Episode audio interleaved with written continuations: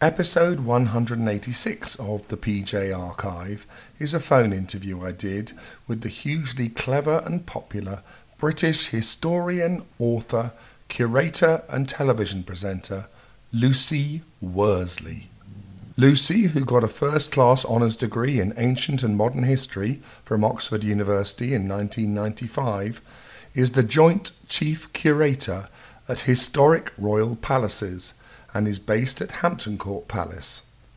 She has written many books on subjects including houses, courtiers, murder, Queen Victoria, Jane Austen, and Agatha Christie.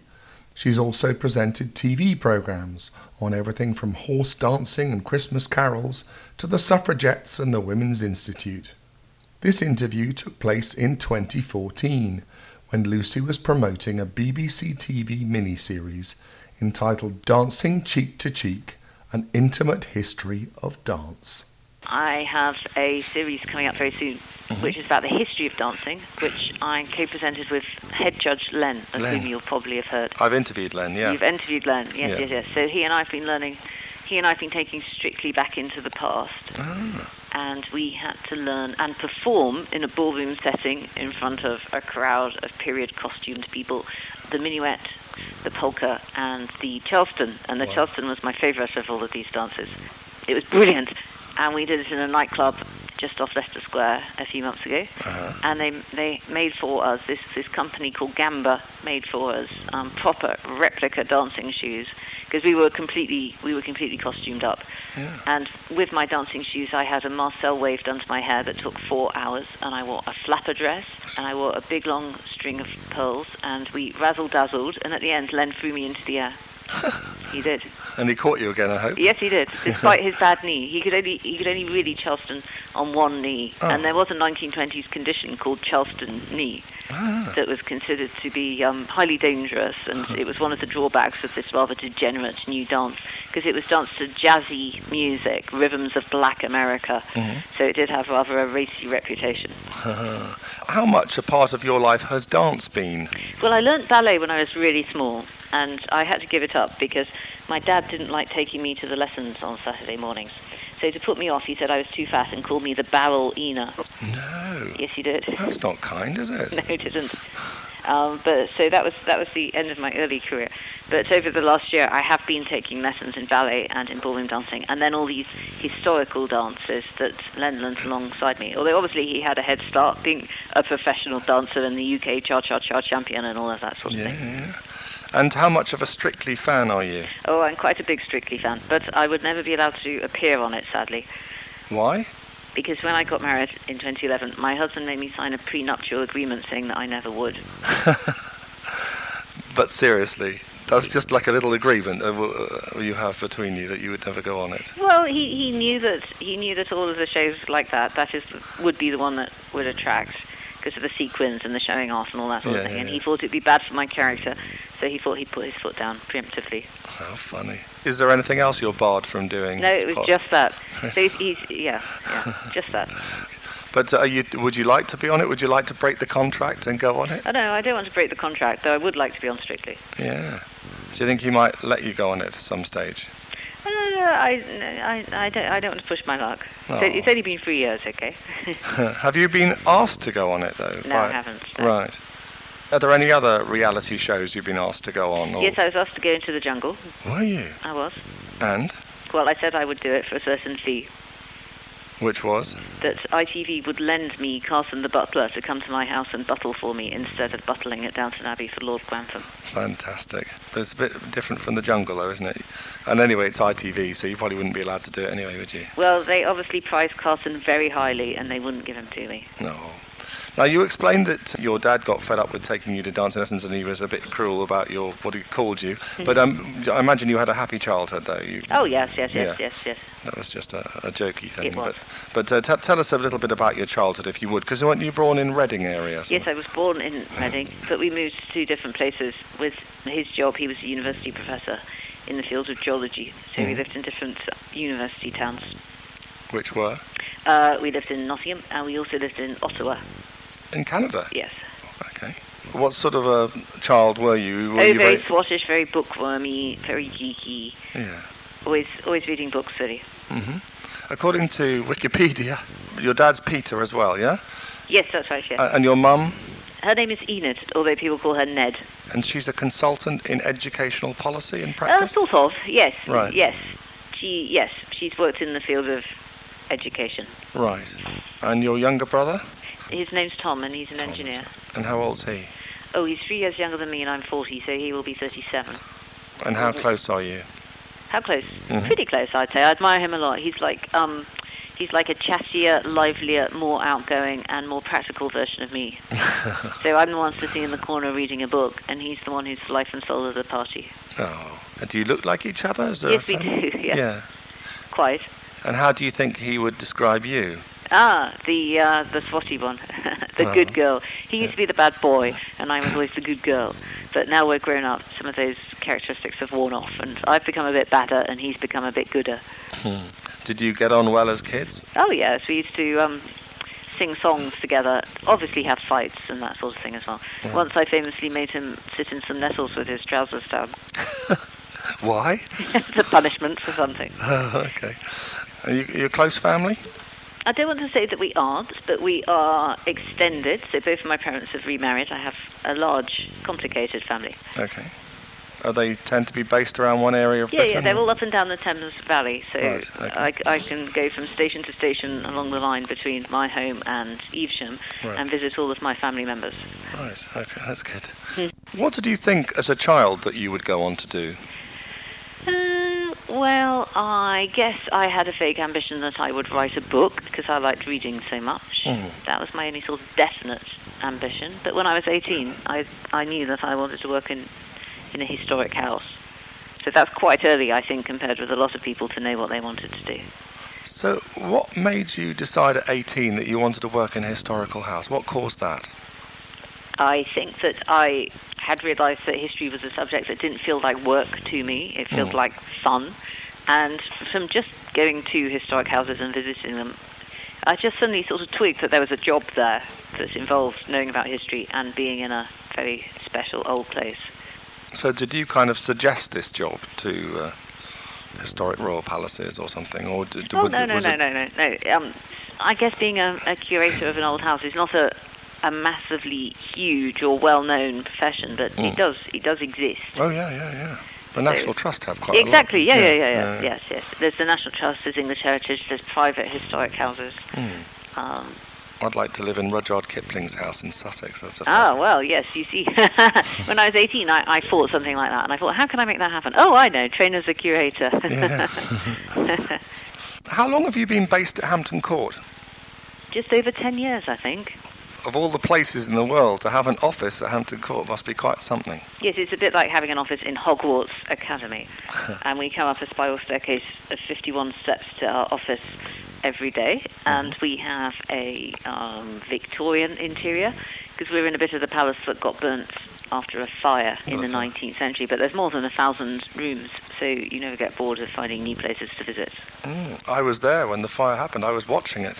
Oh, the fire of 80, the, Yep. the 83 fire. Yeah, because Ah. um, I worked on the local newspaper, the Surrey Right. Comet, Yes, at the time, yes, yes. and I took photographs of the fire as, as it was blazing. Yeah, because wow. that poor lady had fallen asleep and left the candle had fallen, hadn't it? Yes, Lady Gale. Yeah. Yeah. Well, that was all before my time. Yeah, indeed, yeah. But anyway, presumably you're not allowed to do much to the office because it's all preserved and uh, sacred place, Hampton Court. You can't exactly put lots of things on the wall uh, as you like, or can you? Uh, well, some of the items on the walls in here belong to the royal collection, and this is just kind of safe storage area for them. Uh, and there's all sorts of junk items that have ended up in here. And in fact, sometimes the curator comes in and says, "You know your picture X you got on your wall, well, we're taking it away for an exhibition," which I have to grit my teeth about. I used to have um, Black Jack the Raven in my room. He was my office companion for a long time. He's a stuffed raven Oh, stuffed. Okay. he was killed off the tower, and on its case it says that he was killed by the sound of the cannons going off at the Duke of Wellington's funeral in 1851. in 1520, Henry VIII of England and Francis I of France had a massive party in a field outside Calais. And for this, they constructed a temporary city with pavilions and kitchens and a jousting area and a sort of palace. And they also constructed a fountain that flowed day and night with wine for people to drink. And we have recreated it. There's a painting that shows this wine fountain.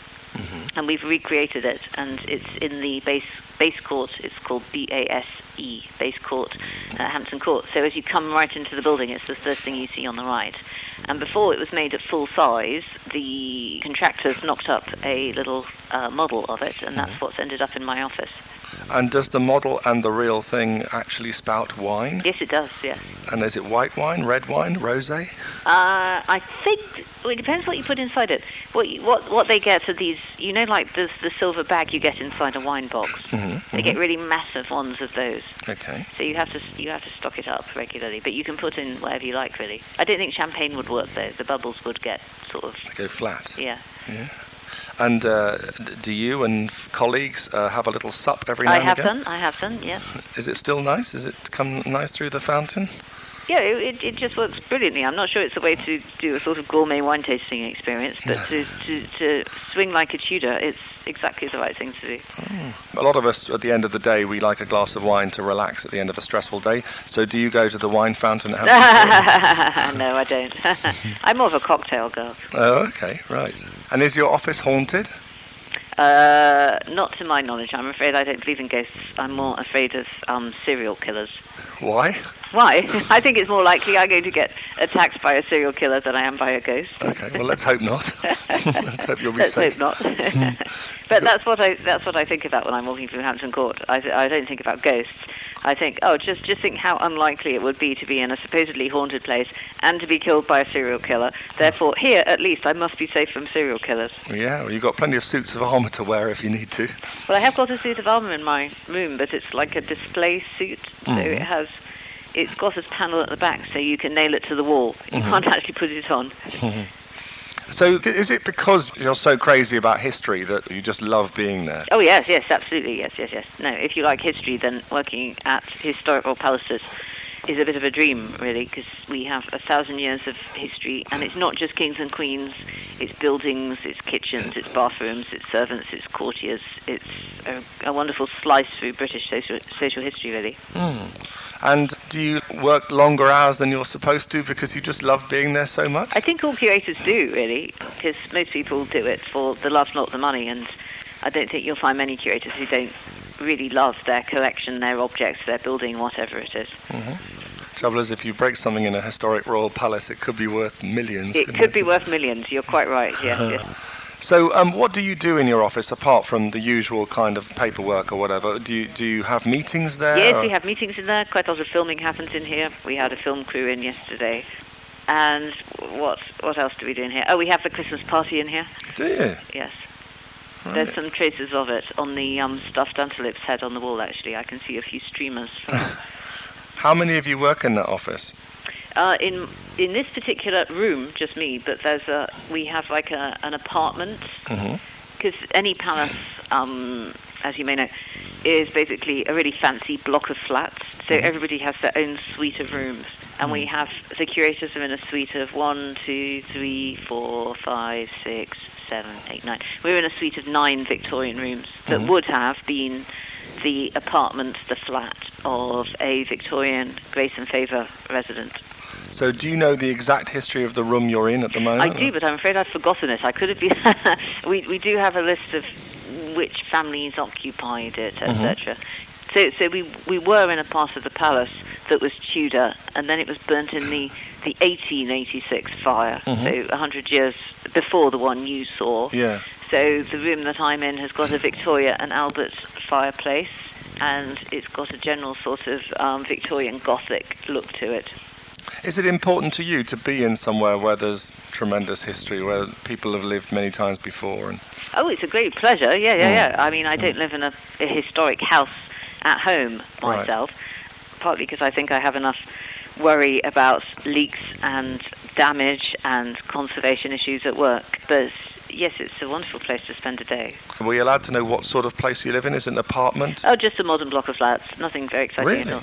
I don't have a garden, sadly. But do you think that eventually that you might move somewhere more exotic, glamorous, larger? well, I'm I'm I'm shy of domestic responsibilities. I wouldn't like to have to, you know, fix holes in the roof at home as well as at work. But wouldn't you like like a standalone house with a big wall around yeah, it? if I had Carson to look after it for me. Right, okay. Is your husband not a good Carson then? I couldn't possibly comment. Okay, he fair wouldn't like that. no, no, no, no, fair enough. May we know roughly where you live? Oh, I live in Suffolk. Suffolk? In, no, no, no. Suffolk, Suffolk. okay, South right. London. Yeah, yeah. this is a notorious problem I have because I have a slight speech impediment. That's all right. And people always think I'm, I, I say that I, I live in East Anglia, but when I mean South London. Oh. And so that's quite a drive, though, to Hampton Oh, Hampton come on the train. It, it's, it's the Oh, way to get to Hampton Court is by train. Yeah, that's that's that's when I do all my writing on the train because I have a 35-minute train journey each way, Uh-huh. and I have written half a million words on that Hampton Court train over the last 10 years. God, well done.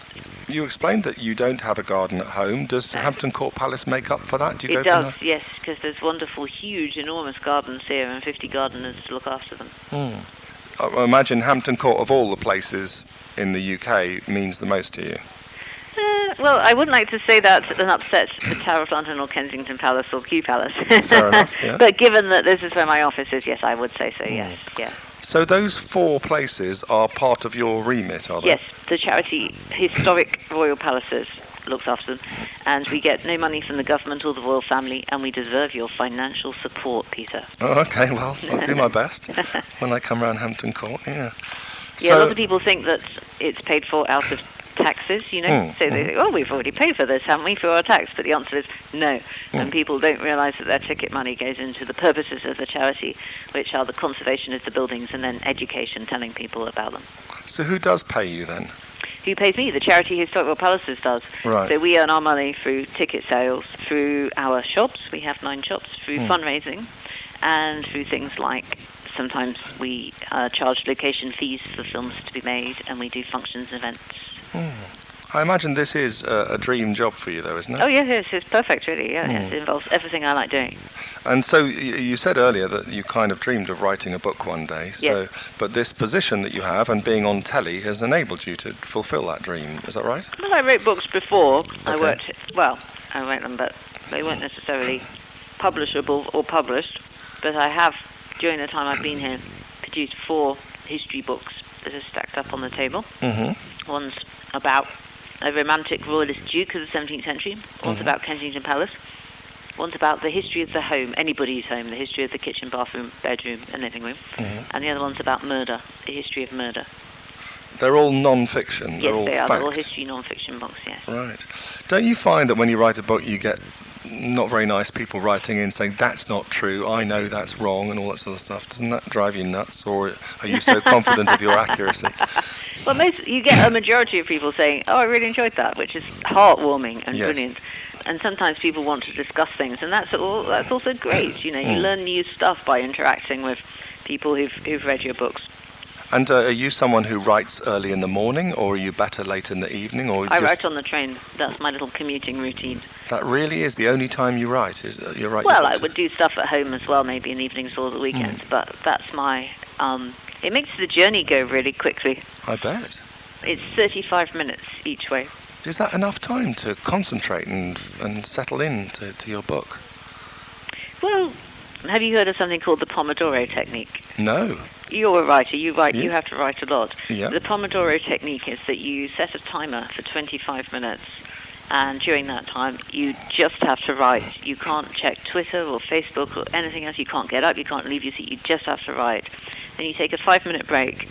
Then you start your second Pomodoro, and you can do this all day, working really hard for 25 minutes, and then having a, a break of five minutes. Hmm. And apparently, that's the kind of period in which all human minds are going to be the most utterly productive 25 minutes. And just by chance, it's the length of my commute. I only recently discovered this, and I was reading about this technique, and I thought, hey, hang on, yeah, yeah, that, that does make sense. Yeah. So who drew your attention to this Pomodoro? I just read about it on the internet somewhere. It's quite a well, if you Google it, it's quite a well-established thing, Pomodoro technique. Sounds great. It was the name. It was. Uh, I think the guy who invented it called it that because he had a kitchen timer that was in the shape of a pomodoro or a tomato. Right. Fantastic.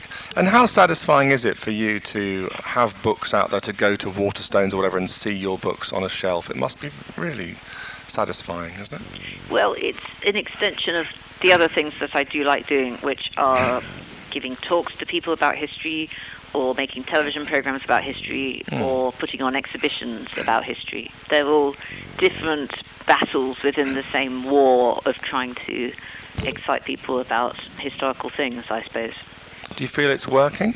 Your Yes. battle? Well, it seems to me that there's an awful lot of people in Britain who are interested in history. Yes. And it's just great to hear from them and about Yeah. them. And in fact, they're the people who keep historical palaces going. So, Hmm. What's the most memorable question or letter you've had from a reader or a viewer or whatever? uh, well, I had one from a lovely little girl who drew a picture of me in all my different um, historical dresses that I've ever appeared in. That was memorable. Oh, that's lovely. And d- was your little hair clip in each one? Yes, I think it was. Yeah, yeah. Did you know when you started on telly that that would become a kind of a trademark? Oh no, I didn't know anything when I started on telly. I was very, very naive. I just wa- wandered into it Hmm. for the reason, like I said, that I thought it's it would be kind of like going and giving an, an evening talk to a history club, Hmm. which in some ways it is. There's a lot in common with just doing that. And just uh, remind us how you got onto telly, if you would. I don't really have a single explanation. Someone spotted you? Yeah, or- yeah. I just got asked to. All curators, from time to time, will have to talk on the evening news about their new exhibition hmm. or whatever. So I'd always been doing hmm. that, hmm. as all curators always had done. And then eventually the BBC said, "Well, would you like to do that, but spend three hours doing it?" And I said, "Oh yeah, okay, give it a go, give it a go." And you've taken to it like a duck to water? You Well, really I, enjoy I? I do enjoy doing it, but it's not the main thing that I do. The main thing I do is working as a curator. Yes, absolutely. And of all the periods in history, do you have a favourite?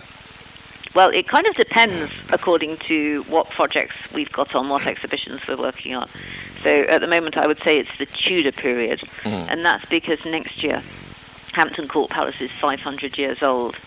So we are we're deep in the 16th century at the moment, getting things ready for next year. New displays, a new mm. television program, a lot of things to do with the Tudors. But that would change. You know, last year I'd have said the 18th century when we were all working on the Georgians. Mm. So it kind of depends what you're working on. Yeah, time, yeah. yes, I think that once you get, once you're sort of looking into any subject, I don't know if you find this, but I certainly just get drawn in and want to mm. know more and more about it. Yeah. And then it becomes a sort of a craze. And then it comes to an end and you have to move on to something else. But then you start getting into that too and a new Yeah. craze develops. Do you believe in reincarnation? No, I don't. Definitely not. That was categorical. Definitely categorical. not. Yes. Why do you say that with such firmness? um, what evidence do you have for reincarnation? Quite so, yeah. But whenever I see or hear people talking about it, they always claim to, women claim to have been Cleopatra and men claim to have been Mozart. so, or they claim to have fought in the First World War trenches or something. But uh, do you think it's a load of old baloney then? Yes. Right. Nothing more you want to say about it? No, not really. But can you understand why the whole uh, the Egyptian thing has been captivated so many people? Oh yes, there's there's there's any any period of history or any exotic hmm. place has its own romance, its own glamour, hmm. and that's sort of expressed through popular culture and popular history, isn't it? When you when hmm. you're doing history that's not aimed at other historians, when you're aimed at history that's it's just aimed at anybody with breath inside their body, which is the sort of history that I do. And you do tend to pick out the glamorous bits, the exotic bits, the exciting sounding bits. And that's how you draw a sketch of an age or a period. And then what my hope is that people, you know, who get their appetite whetted by a little bit of Tudor kings and queens, then they'll hmm. think, hmm, I quite like this. I hmm. might sign up for a, an evening class. I might go to my hmm. library and read more. I might do an open university degree. And that has actually happened. People have written to me and said, because of an exhibition that you did or a program that you did, I've done an OU degree, and that's just so satisfying. That's, Yeah. that's the best bit, really. Makes it all worthwhile, I guess. Yes. Yeah. Obviously, tourists flock around Hampton Court Palace all the year round. When they see you, because you're on telly, do you get people coming up all the time and saying, "Hmm, Sometimes people want to come up and say hello, which at first used to frighten and dismay me because I'm actually quite shy and it's not very easy for me to instantly instantly get myself together and realise what's happening. But I have I have got better at it as time has gone by. At first, I was told I would always look like I'd been caught out doing something wrong, Oh. and um, what's been the most unusual uh, situation in which you've been recognised in public? Oh, probably one time I was walking down the road with a parasol that I've got because it's a, uh, it was a very sunny day. And this white van man drove past and he wound down his window and he shouted at me, Oi, you off the telly, F off back to 1914. No. Yes, which I thought was a funny mixture of uncouth and also rather well informed. He'd obviously been watching Downton Abbey. yeah, I mean, he did pick a year from which my parasol could conceivably have belonged. Do you watch Downton Abbey? Yes, I like Downton Abbey. Yeah. You're a fan, are you? Yeah, well, that's why I asked for Carson. Oh, yes, of course. Yeah. yeah, yeah, yeah, yeah. I thought it was a great first series, and the rest has never quite matched up. To be honest, I can't believe the same guy writes the whole thing that wrote the first series. But Yeah, well, it's nice to just switch on. It's like seeing old friends, isn't it? You don't have to watch the whole thing. It's just nice to see a bit of their character. yeah, uh, but Britain are obsessed with, uh, you know, no matter what people circumstances people live in, they like dramas set in great big houses, don't Well, they? Well, yes, yes, yes. There's tremendous glamour attached to it. But of course, what Downton does nice is try to show both sides of the coin, Mm. the below stairs part. But I would say it paints too rosy a picture of life below the stairs. I mean, it's all you know. They work hard, they play hard. There's a little bust up, but it's all sorted out, and everybody goes back to paternalistic happiness and a sing along led by Lord Grantham himself. Yeah. Would you like to be in Downton Abbey? Oh yeah, yeah, yeah, cameo? yeah, yeah. And I don't think I've been forbidden from doing that by any prenuptial agreement. And how much do you enjoy your telly career? Has it sort of taken over your life more than you'd like it to, or what, what do you feel about it? Oh, well, it's really fun and interesting because most of the time we're going to places, meeting people, seeing things, touching objects that I wouldn't otherwise get the chance to do. Hmm. So it's, it's like having a really intense course or seminar or learning experience, really. Hmm. That's, that's the pleasurable part about it. And um, what other series have you got coming up after the dancing? Oh, I can't tell you. I've been forbidden from telling you. Okay. the BBC want to make an official announcement, but it's quite exciting. Right. So you are you booked years ahead? Uh, I've got some stuff coming up next year, not years.